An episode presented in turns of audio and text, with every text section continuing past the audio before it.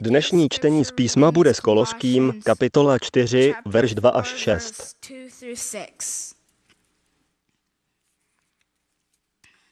V modlitbě buďte vytrvalí, buďte v ní bdělí a vděční. Modlete se současně i za nás, aby nám Bůh otevřel dveře slova, abychom mohli mluvit o tajemství Kristovu, pro něž jsem také spoután, abych je učinil zjevným tak, jak jsem povinen o něm mluvit. Žijte moudře před těmi, kteří jsou v ně vykupující čas. Vaše řeč ať je vždy laskavá, okořeněná solí, abyste věděli, jak máte každému odpovědět.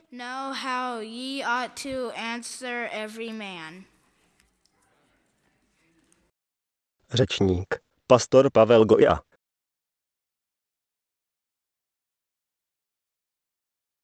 Kristovi nasledovnici.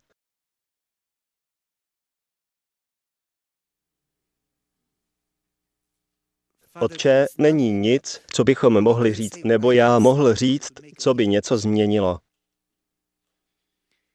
Modlíme se proto, aby mluvil tvůj duch a aby se nás dotkl, pohnul s námi a proměnil nás, aby tak byl v našich životech. V Ježíšově jménu. Amen.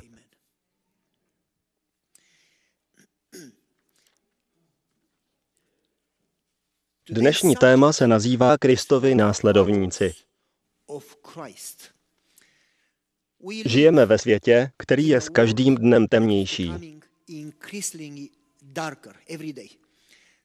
Když se rozhlédnete po naší společnosti, netrvá dlouho si všimnout, že už neexistují morální zásady, neexistuje etika, neexistují principy, všude je jen korupce a nemorálnost. Vše se rozšiřuje, jak se jen dá. Vidíme snahu odstranit Boha z jakéhokoliv veřejného místa a spolu s touto snahou přichází méně požehnání. Odkudkoliv Bůh odejde, odejdou i požehnání. Takže vidíme, jak denně ztrácíme požehnání. Vidíme to nejen v naší zemi, ale v celém světě. Na celém světě vidíme společnost, která prožívá rozpad. Rozpadá se zdvořilost společnosti. A vše je každý den temnější. Dostává se to do bodu, kdy lidé jsou sobečtí, orientovaní na moc a peníze, nikdo se o nikoho nezajímá, každý se zajímá o sebe a všichni využívají vše, dobré i špatné, jen proto, aby dostali, co sami chtějí. Nezajímá je morálka, rodina, nezajímá je nic. Politici jsou skorumpovaní, celý svět je skorumpovaný. I církev je skorumpovaná. Je to zlé. A Ježíš brzy přijde. Co máme v takové společnosti dělat? Abychom nepatřili mezi ně, ale přesto k ním měli přístup a zachránili je, jak bychom se měli chovat jako Kristovi následovníci navštěvující církev. Chci vám říct toto. Život a realita, ve které žila a fungovala církev v prvním století, je život, jaký bude žít a jak bude fungovat poslední církev před Kristovým příchodem. Chci, abyste porozuměli tomu, co jsem řekl. První církev v období římského impéria, církev prvního století. Vzpomínáte? Byli jste tam? Církev prvního století v době římského impéria čelila stejně temné kultuře. Byla zde nemorálnost, korupce a bylo to ještě horší. Všude špatná politika, pronásledování, vše bylo zlé. A v tomto prostředí museli začít s dílem. A my ho ve stejném prostředí musíme dokončit. A Ježíš přijde brzy. Když se podíváte na církev prvního století, ve kterém byl efeský a koloský sbor, v této církvi, která žila za dob římského impéria, kdy je obklopovala temnota, co dělali? Jak komunikovali se společností? Jak přežili?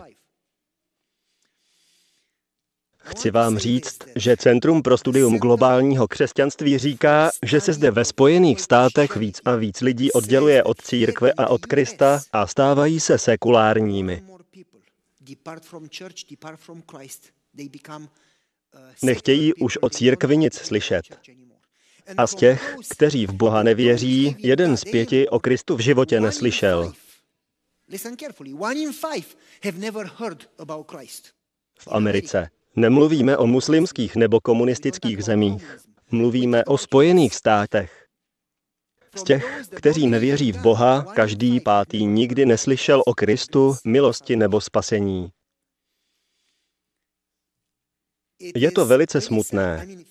Spisovatel Filip Jensi říká, že křesťané jsou ve Spojených státech minoritou a jako minoritě se jim daří.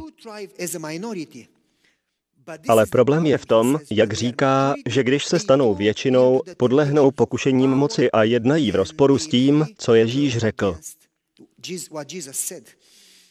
A toto vidíme mezi znameními konce. Mezi všemi znameními. Války, katastrofy, špatná politika, hladomory, nemoci. Mezi všemi těmito znameními je ještě další. Většina křesťanů se od křesťanství tak vzdálila, že i když se křesťany nazývají, už jimi nejsou. Nevím, jestli jste dobře slyšeli, co jsem řekl. Většina křesťanů je tak mimo, že se nazývají křesťany, ale nejsou jimi. V chování mezi nimi a světem není žádný rozdíl. Postavíte je vedle sebe a jsou jak z kopíráku.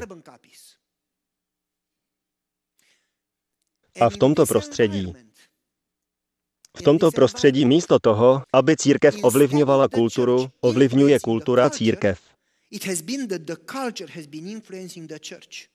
S výjimkou některých učení a zvyků. Stále chodí do sboru, stále o víře mluví, ale nechodí v ní. Toto je jedno ze znamení konce, kde je i křesťanství padlé. Jeden ze znaků konce. V tomto prostředí se tedy musíme ptát sami sebe, jak na to budeme reagovat. Co máme dělat, abychom zůstali stranou a neskazili se, ale zároveň, co máme dělat, abychom pomohli společnosti a vykonali svou práci, ke které nás Bůh povolal, abychom se dostali k lidem, zachránili je a naplnili náš úkol, jak toho dosáhneme. Jak můžeme mít vliv, jak můžeme pomoci, co máme dělat. Víte, někteří lidé v církvi, já jsem je slyšel, říkají, víte co, měli bychom se izolovat od kultury a společnosti, měli bychom být stranou a ujistit se, že s těmi nečistými nemáme nic dočinění. Ani se jich nedotýkejte. Fuj. Když se jich dotknete, budete až do večera nečistí. Buďme stranou, nemějme s nimi nic společného. Měli bychom se chránit. Měli bychom prorocky kázat, odsoudit je, ukázat na ně, proklít temnotu a ujistit se, že zůstaneme čistí. Tak to dělal Izrael, že? A byli odmítnuti. Protože Bůh Izrael nepovolal k tomu, aby zachránil Izrael. Bůh povolal všechny, včetně Izraele, aby byli zachráněni. Izrael ale povolal přímo kvůli poslání zachránit ostatní. Nepovolal je ke spasení, ale do díla. Povolal je do mise, do práce, aby byli královstvím kněží. A protože se izolovali a úkol nevykonali, Bůh je zavrhl a povolal nás, abychom my byli královstvím kněží, abychom byli světlem. Pán říká, vy jste moji světkové, je to tak? Vy jste, nebo měli byste být světlem. Vy jste světlem světa. Znáte tu píseň? Vy jste světlem světa. Nechte své světlo zářit v temnotě, vy jste světlo světa. Kdo to zná? Jen dva, tři? To byste se měli naučit. Je to krásné. A znáte to další? To světýlko ve mně. Kolik z vás to zná? Ach, konečně někdo zná písničku. Chvála pánu. Ježíš řekl, že bychom měli být světlem. Měli bychom být solí, že? No ale k čemu je vám sůl, když je izolovaná? Sůl je dobrá, když ji do něčeho přimícháte, chápete? K čemu je vám světlo, když ho skrýváte? Musíte ho někam přimíchat. Ježíš nás nepovolal k tomu, abychom se stali izolovanými mnichy, vylezli na strom a zůstali tam, aby se nás náhodou někdo nedotkl. Ježíš nás povolal, abychom šli jako ovce mezi vlky. Běžte do světa. ale nebuďte ze světa. Rozumíte? Vy jste světlo světa. V podstatě. Někteří říkají, izolujte se, ale jiní zase tvrdí, víte co, Ježíš nás nepovolal do izolace. Povolal nás k tomu, abychom byli světlem. Každý je světlem. Každý, každý, každý. Čím více světel, nemusíte být velké světlo. Ne všichni jsou velcí, někteří jsou malí. Jenže na tom nezáleží, jestli víte hodně nebo málo, jestli jste malí nebo velcí, staří nebo mladí, musíte být malým světlem. Čím více těch světel bude, tím víc se temnota rozplyne. Světlo totiž prostupuje temnotu a temnota se v přítomnosti světla rozplyne. Bůh vás povolal, abyste byli světlem. Jestliže jste světlem světa, k tomu nás Ježíš povolal ve společnosti a temnotě posledních dnů. Existuje citát, který mám velmi rád, a ten říká, křesťané by měli mít moc vytěsnit morální temnotu a to mohou dělat, pokud jsou ve spojení s Bohem. V pánově síle dokážeme jako nositelé světla mnoho. Když je určitému dílu oddaných několik lidí, každý by měl sehrát svou roli způsobem, aby světlo zazářilo uprostřed temnoty. Ježíš řekl, že evangelium bude kázáno jak daleko? Do celého světa. A hádejte, kdo to bude dělat. Přátelé, pokud to neuděláme my, ty kameny to udělají. Ale Bůh k tomu povolal nás. Není to o tom, že by nás potřeboval. My potřebujeme Jeho. Církev nás nepotřebuje. My potřebujeme církev. Bůh vás nepovolal, protože si snad řekl, no co on bude bez nás dělat? Kdo bude kázat? Bůh může použít i osly. Ano, může použít kameny. Ale ví, že potřebujete kázat kvůli vlastnímu spasení. A tak k tomu povolal vás. No ale já nejsem kazatel. To nemusíte. Když budete kazateli, pokazíte to. To kazatelé dělají. Podívejte se na mě. Když toho víte příliš, budete tím lidi mást. Musí to být jednoduché. Když říká, že máme kázat každému národu, v řečtině to tak není. Tam se píše etnos. A to doslova znamená každé jedné malé etnické skupině. Neznamená to každou zemi nebo jen každé město, ale každou skupinu v tom městě. Třeba Lexington. Pokud je tu víc skupin, měli byste se spojit se všemi. To ten překlad znamená. Bůh nás k tomu povolal. Takže nás povolal ne k izolaci, ale abychom byli ve světě, jen ne ze světa. Nevypadejte jako svět. Takže k dnešnímu začátku. V této temné době, která bude ještě temnější, než Ježíš přijde, co bychom měli dělat? Jak bychom měli reagovat, abychom zůstali separovaní, ale přesto měli dosah na společnost a mohli zachraňovat lidi? Co bychom měli dělat? A Pavel má odpověď. Pavel má odpověď. Napsal dopis koloskému sboru a laodicejskému sboru. Koloský sbor reprezentuje církev prvního století jako Efes a sbor v Laodice reprezentuje církev posledního století. Rozumíte? A on jim napsal. Ve svém dopise pro ně měl velmi jednoduchou radu. Velmi jednoduchou. Jak bychom měli reagovat na tuto kulturu? Co bychom měli dělat před koncem, než Ježíš přijde? Je to jednoduché. Měli byste dělat toto. Poslouchejte pozorně. Modlete se, hlásejte a ukažte. Můžete se mnou zopakovat, co bychom měli dělat? Modlit se, hlásat a ukazovat. Je to složité? Ticho. Já to věděl. Dobře. Takže nám dává velmi zásadní radu. Modlete se. Mluvte o tom a choďte tak. Ukazujte svým životem, že následujete Krista. A biblický verš, který už jsme si četli, tam říká, abychom se modlili, ale nejen tak. Žádné ohrané modlitby. Odčenáš, jenž si. Bla, bla, bla. Amen. To není modlitba. Pusa jede, ale hlava je mimo. To není žádná modlitba, když se modlíte ve spěchu. Spěch je největším nepřítelem duchovního života. Pavel neříká jen, prostě se nějak modlete. Pavel říká, oddávejte se modlitbě. Mluvíme tady o velmi vážném, upřímném modlení se. O oddaném modlení. O modlitbě života a smrti. Modlete se, jako by zítřek neměl přijít. Buďte ostražití, vděční, modlete se neustále. Oddejte se modlitbě. Církev prvního století se takto modlila. Něco vám řeknu, přátelé.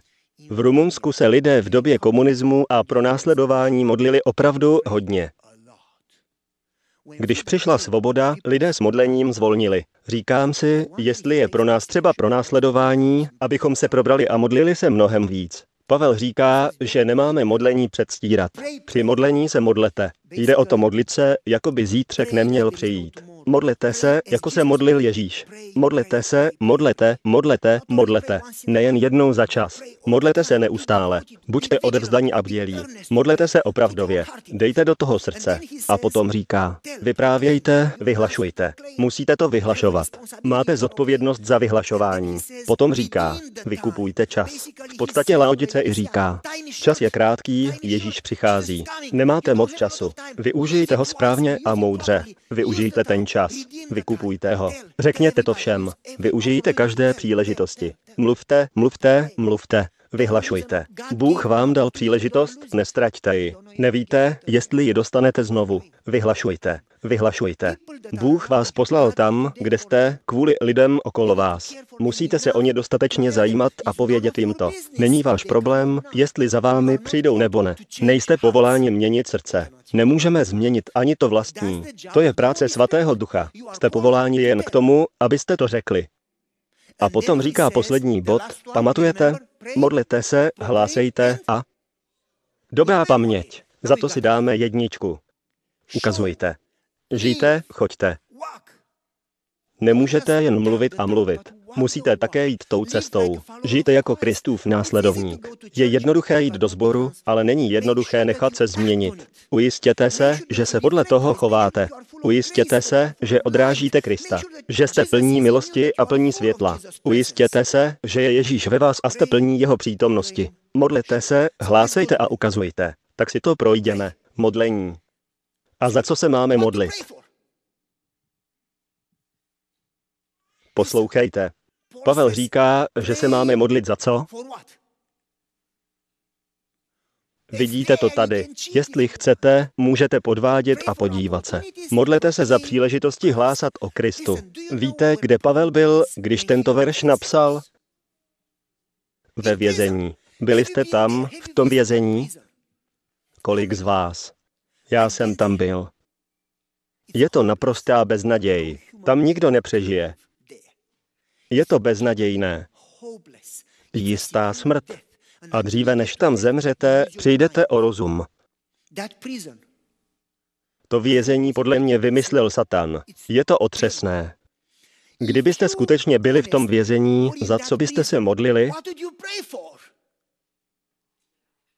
Za svobodu?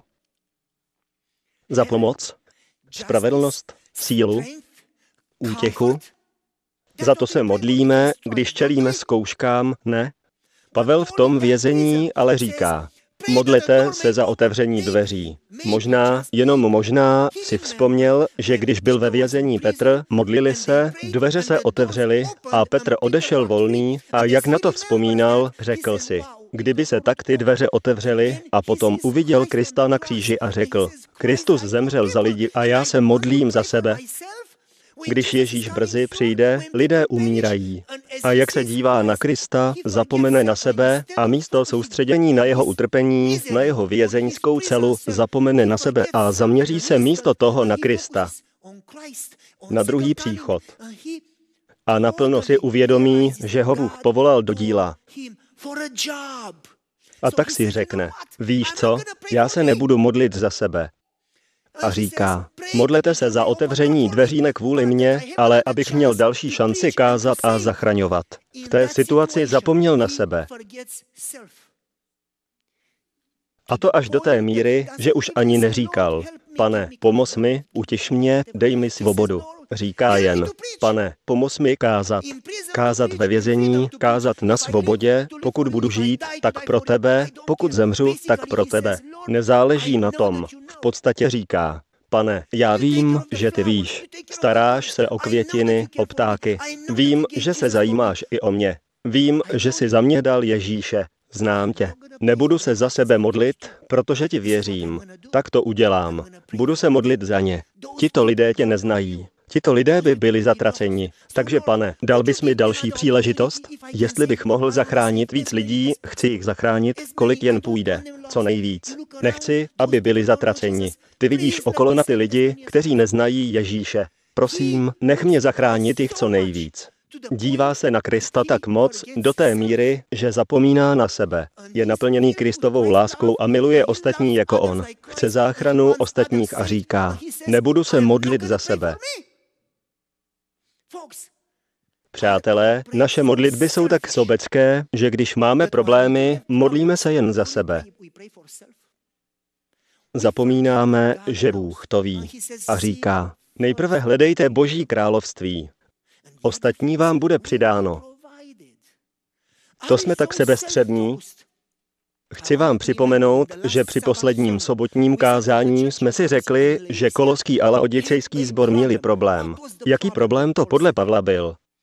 Měli naději, že Ježíš přijde za jejich generace.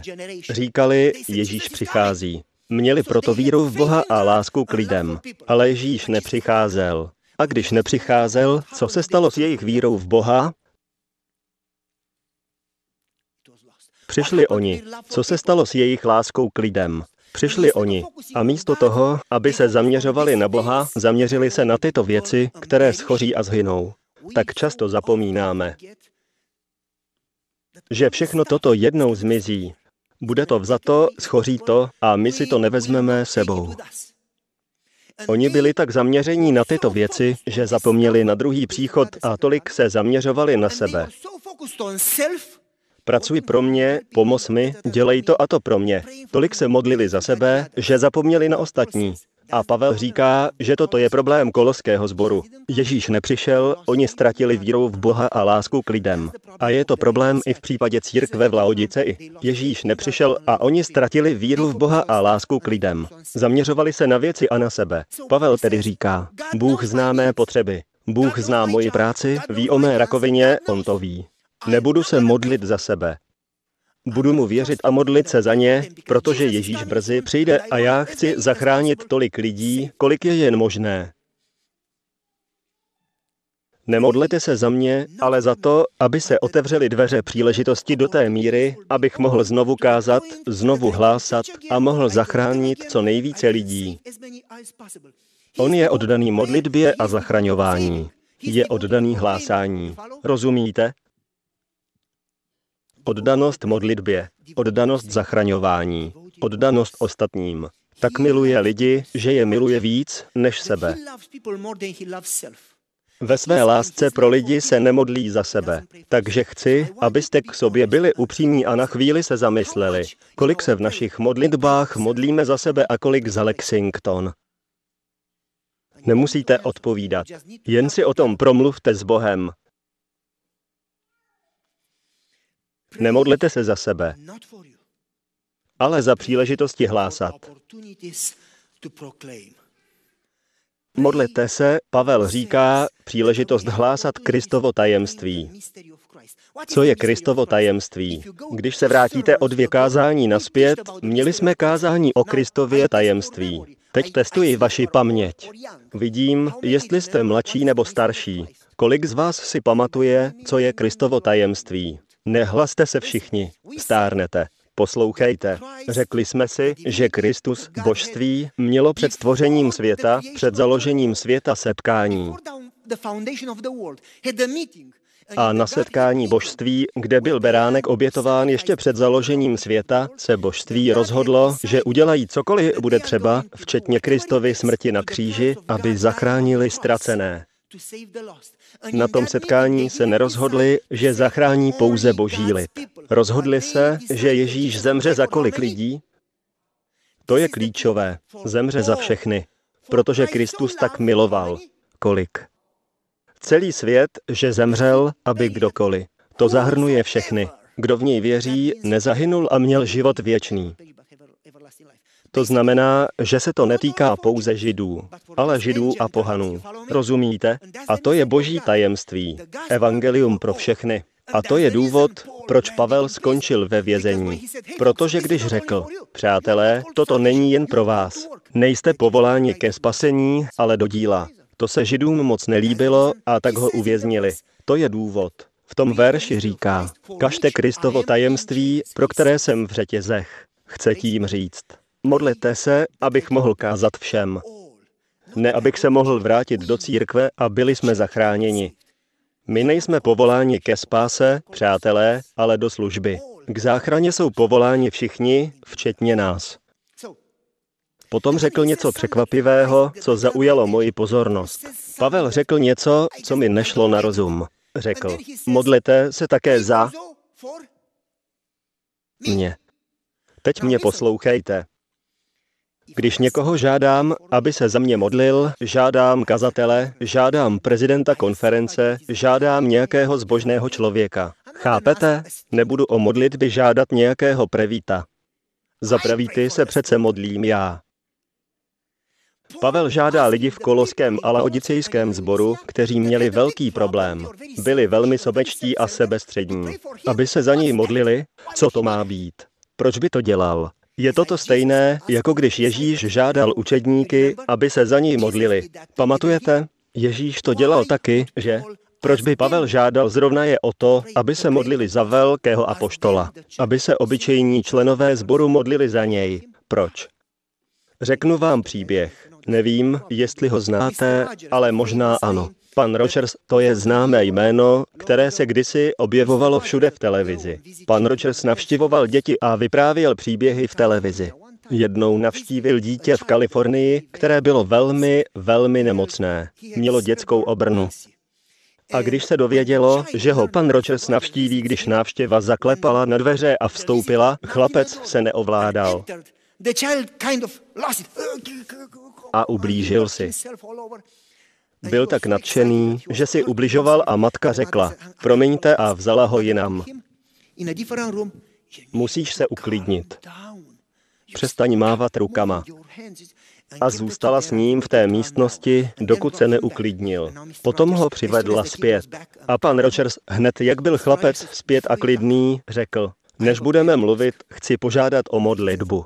A ten chlapec řekl, vy žádáte mě o láskavost? Ano. Vadilo by ti se za mě modlit?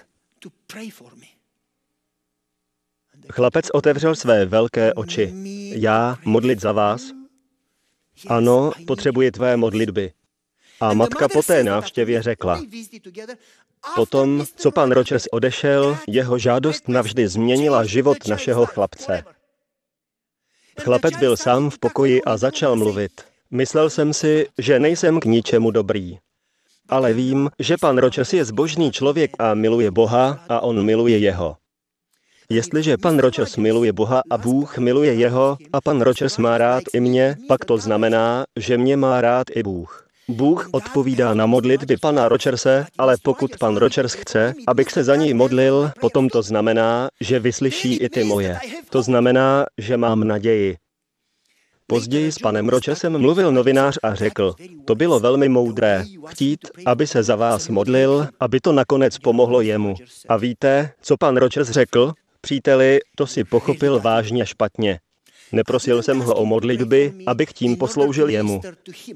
Žádal jsem ho o modlitby, aby tím posloužil mě. Dovolte mi vysvětlit proč.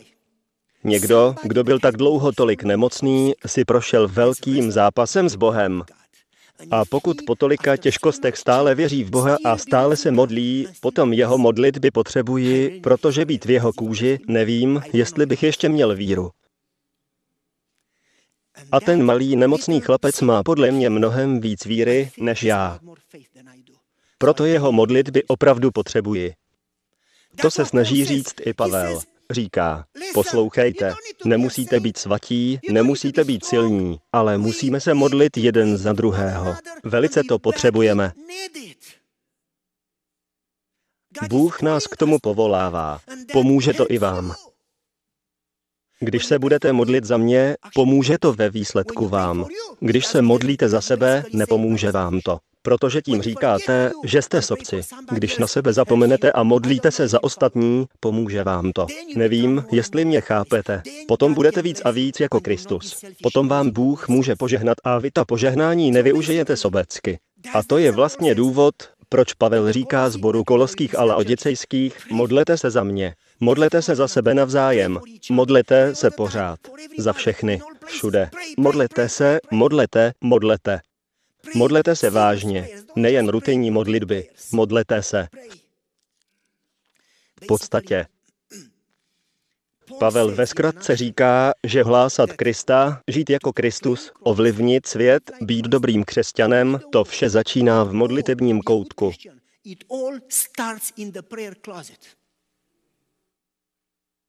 Můžete se snažit ovlivnit svět, ale pokud se nejprve nebudete modlit, nemáte šanci uspět. Chápete? Měl jsem tu. Poslouchejte, mám tu citát, který vám vážně chci přečíst. Náš nebeský Otec čeká, aby nám propůjčil plnost jeho požehnání. Je naší předností, že můžeme zhluboka pít z pramene bezbřehé lásky. Je s podivem, že se modlíme tak málo. Bůh je připravený a ochotný slyšet upřímné modlitby nejpokornějších z jeho dětí.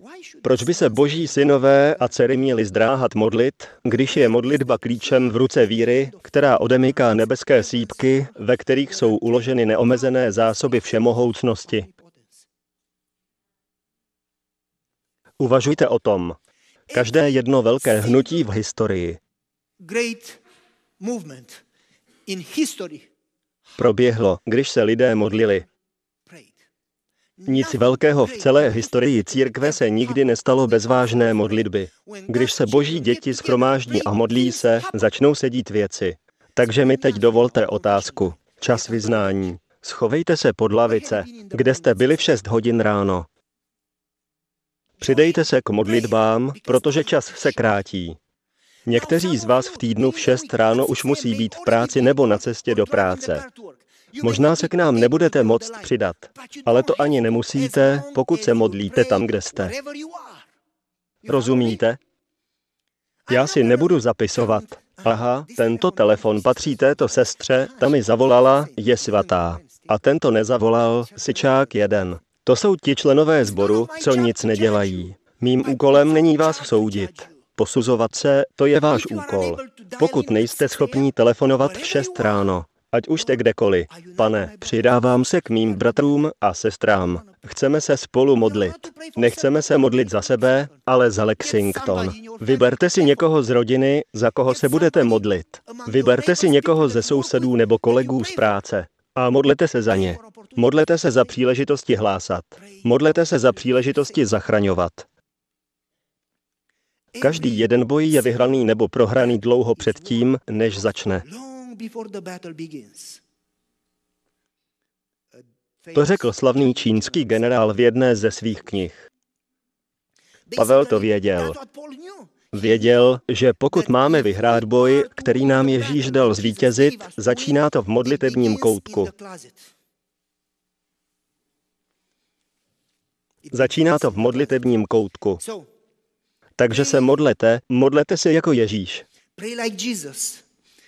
Zaměřte se na Ježíše do té míry, že zapomenete na sebe a modlíte se za ostatní. Jste naplněni boží přítomností, milujete ostatní a využíváte jakoukoliv příležitost k hlásání. Dovolte mi se zeptat. Obrací se vaše srdce k Bohu ne pro vás, ale pro vaši rodinu, pro vaše sousedství, pro vaše spolupracovníky, pro obyvatele Lexingtonu? Obrací se vaše srdce k Bohu, jako se květiny obrací ke slunci?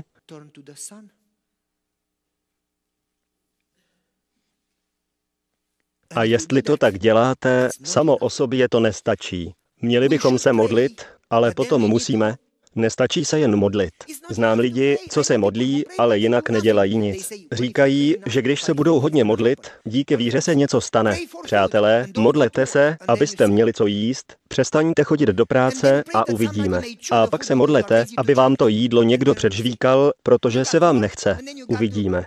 Musíte vydělat v práci, jídlo koupit a potom ho sníst. Někdy musíte i vařit. Rozumíte? Bůh vám uložil úkol. Nechtějte po Bohu, aby za vás udělal něco, co uložil vám. Pane, buď s chudými. Ale Bůh chce, abyste s chudými byli vy. Ach pane, ať je evangelium kázáno po celém světě. Bůh ale kázání evangelia po celém světě chtěl po vás. Bůh řekl, když půjdete, budu s vámi. To ale znamená, že musíte jít. Modlit se je dobré, ale nestačí to. Potom, co se modlíte, musíte se podle toho chovat. Musíte jít a hlásat, vyprávět. Budete mi za svědky. Běžte do světa a hlásejte. Za co se podle něj máme modlit? Modlete se, aby se otevřely dveře. Modlit se za co?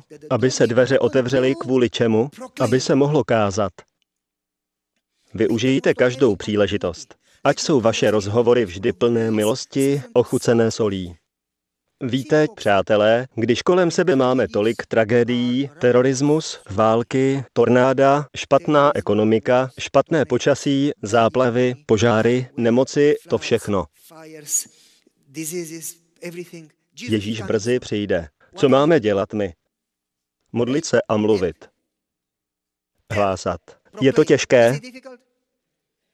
Tak mi dovolte dát vám příklad. Dám vám příklad, protože lidé říkají, co když nevím, jak hlásat, co když nevím, co říkat. Nejsem kazatel, nejsem studovaný, nechodil jsem na Andrews. Když se Jimmy Carter stal prezidentem, měl proslov k Jižní baptistické konvenci. Byli tam vybráni tři lidé a každý měl mluvit pět minut. Jedním z nich byl Jimmy Carter jako první, dalším byl kazatel Billy Graham jako poslední a mezi nimi byl řidič nákladáku.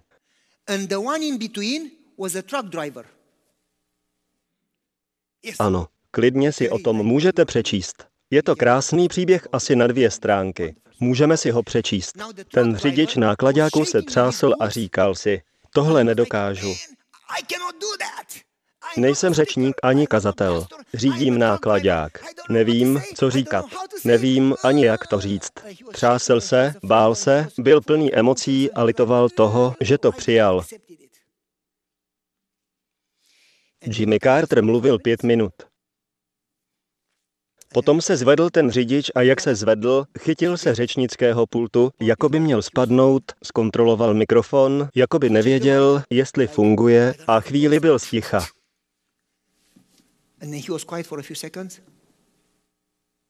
Podíval se na publikum, sklopil hlavu, neměl připravený žádný text a řekl, většinu svého života jsem byl opilý.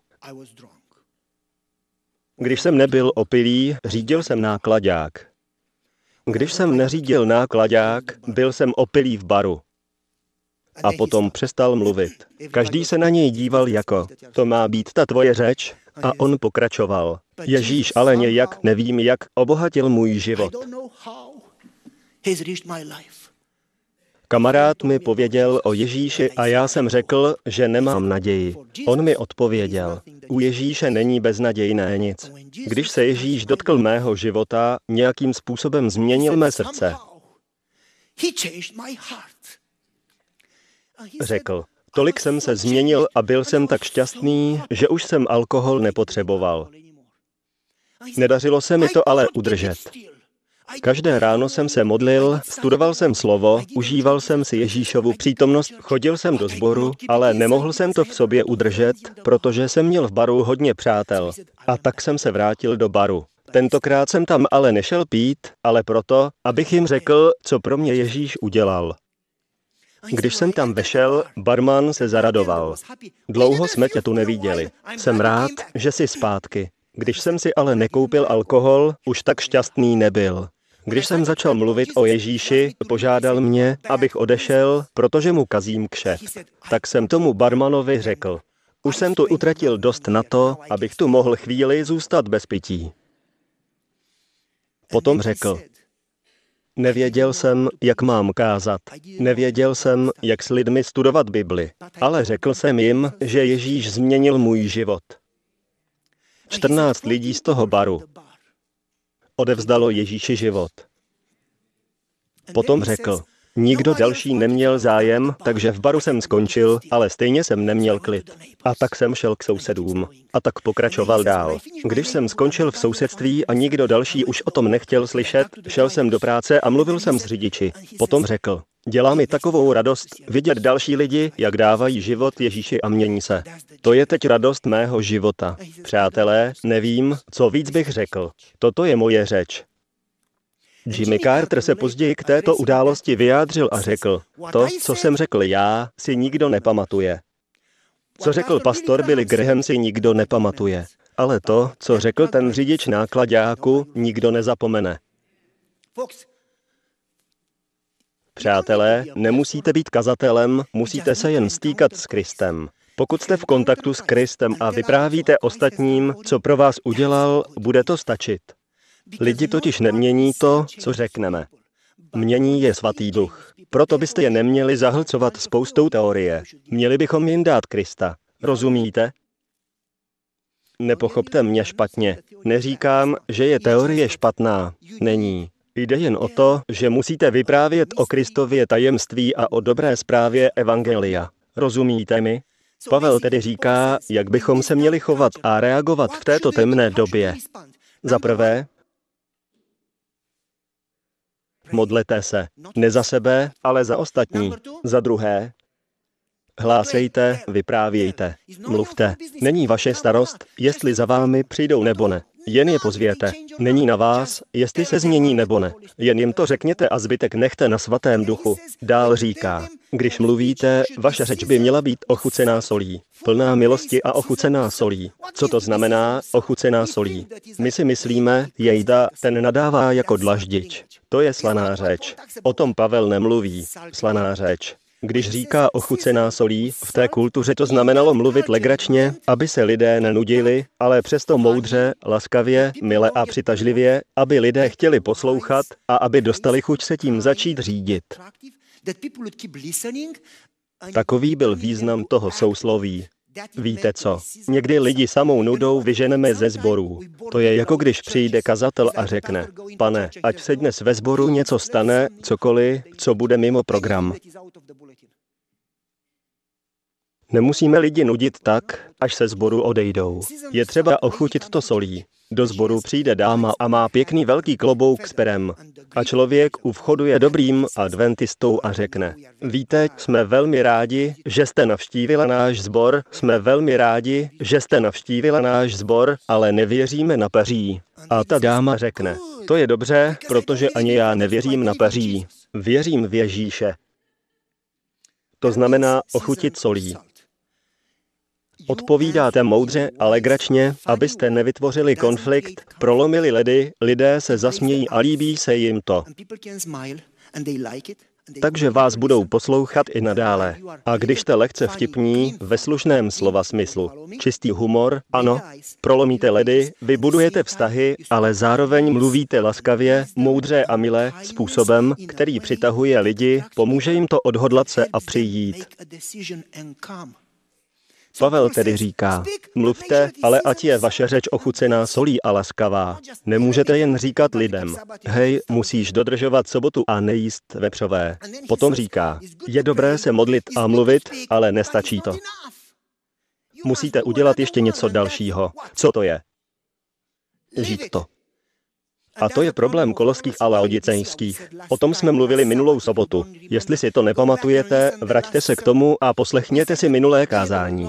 Řekli jsme si, že měli spoustu informací, ale nedošlo k žádné změně.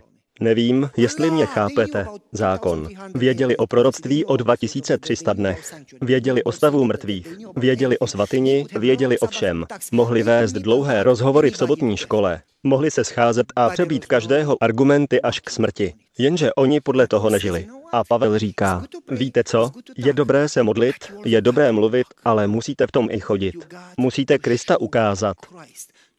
Chovat se tak, že váš život bude reprezentovat Krista. Aby lidé, když vás uvidí, věděli, že jste s Kristem. Aby ve vás viděli milost. Lásku. Nemůžete jenom mluvit, ale upřímně se o ně zajímat. Starost o kolegy v práci, starost o sousedy, starost o... Dovolte mi dát vám hloupý příklad. Velice hloupý příklad. Jimmy Carter měl rakovinu. Kolik z vás si na to pamatuje? OK. Prošel si dvě léčení a každé mělo hodnotu 300 tisíc dolarů. Téměř 7 milionů korun. Než se tedy z rakoviny vyléčil, stálo ho to 600 tisíc. Dovolte mi otázku.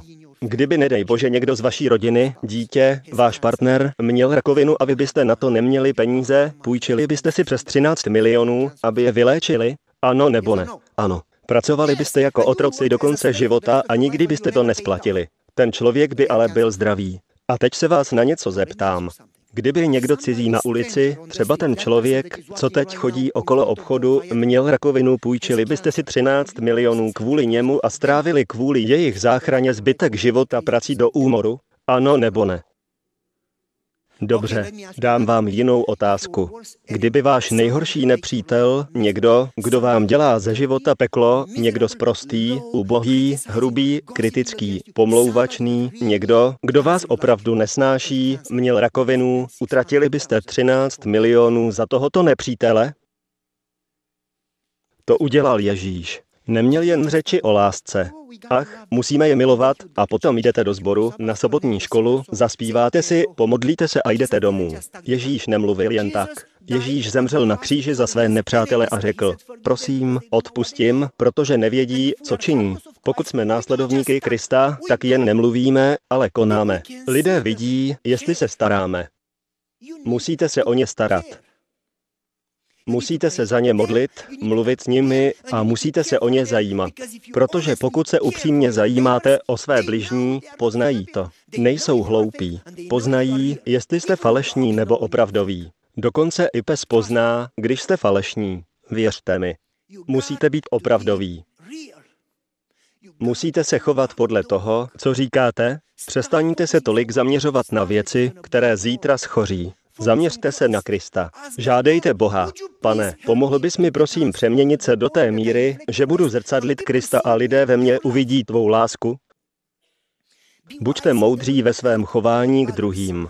Využijte co nejvíce každé příležitosti, abyste jednali jako Ježíšův následovník. Nestačí jen mít informace, je třeba se změnit. Účelem znalostí, studia, církve je nesení ovoce. Nestačí to jen vědět, je třeba se podle toho chovat. Neste ovoce. Jak často si církev plete ovoce s informacemi a zvyky? Musíme nejen naslouchat, ale také podle toho konat.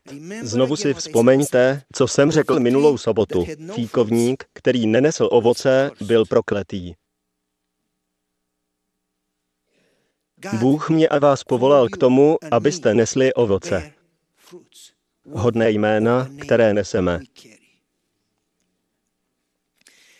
Ať je na vás vidět to, co učíte. Nestačí jít do sboru, poslechnout si kázání, říct, je, to byl pěkný program, pěkné čtení, pěkná hudba. A potom jít domů a nedělat nic. Chovejte se podle toho, co jste slyšeli. Poslouchejte. Ve světě tohoto podobenství najdeme poučení pro všechny, kdo jsou napojeni na boží dílo. Čas milosti byl udělen stromu, který nenesl ovoce. Takto Bůh zachází se svým lidem. Poslouchejte. Musíme nést ovoce, jinak říká, pokácejte ho. Ať si ti, kdo jsou napojeni na pánovi speciální prostředky, pamatují, že bude žádat ovoce. Bude požadován výnos odpovídající propůjčeným požehnáním. Svět sleduje, jaké ovoce nesou ti, kdo se nazývají křesťany. Má právo dívat se po sebe zapření a sebeobětování u těch, kdo tvrdí, že věří pravdě. Co to vlastně znamená věřit pravdě? Myslíme si, že mít pravdu a věřit jí znamená znát učení. Ježíš ale říká, já jsem pravda, takže mít pravdu znamená mít Ježíše. Mít ho v životě tak skutečným způsobem, že ve vás žije, chováte se jako on a lidé ho ve vás vidí. Proto říká, jste světlem, jste solí, jestliže mě milujete, budete dělat, co říkám. Ježíš za každým z nás přichází a očekává ovoce. Měli bychom ho v jeho hledání zklamat? Ať se toto ovoce objevuje ve vašich životech v podobě skutků milosti. Pokorná a upřímná oddanost Bohu, která ukazuje rozdíl mezi vámi a světem díky ovoci vaší spravedlnosti. Takže přátelé, mít pravdu znamená mít Ježíše a žít jako Ježíš. Než Ježíš přijde a přijde brzy, co musíme v této temné době udělat?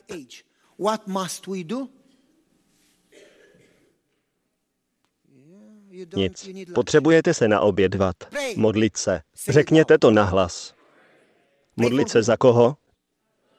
Za ostatní. Dělejte, co dělal Ježíš, co dělal Pavel, co dělal Mojžíš. Modlete se za ostatní. Číslo 2. Hlásejte, mluvte, říkejte to ostatním. Ne, jak se dnes máte. Vyprávějte jim o Ježíši. Ochuťte svou řeč solí a milostí. Modlete se, aby vám Bůh dal příležitosti. Otevřete oči a tyto příležitosti nestrácejte. Správně jich využijte a vykupujte čas, protože se krátí. Mluvte s lidmi. Jste tady z nějakého důvodu. Jste tady kvůli lidem okolo. Využívejte toho. A za třetí, ukazujte. Pokud jen mluvíte, nemá to žádnou moc. Lidé ve vás a ve mně musí vidět Ježíše. Musí vidět laskavost a milost, starost a upřímnou lásku. A to až do míry sebeobětování. Zajímejte se o lidi. Jedině pak se bude počítat, co říkáte, ukazujte. Buďte světlem. Buďte světlem. Každý z nás je tu z nějakého důvodu. Každý z nás má být světlem. Každý, každý. Modlete se všichni za všechny. Všichni říkejte všem. Každý všem ukazujte Krista. Všichni zachraňte všechny. To znamená být křesťanem. Pomodleme se.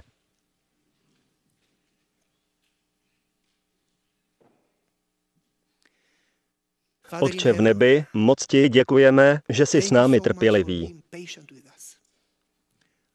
Milujeme tě, věříme, že brzy přijdeš, ale z nějakého důvodu jsme stále tak zaměření na tento život, že zapomínáme na ten nadcházející.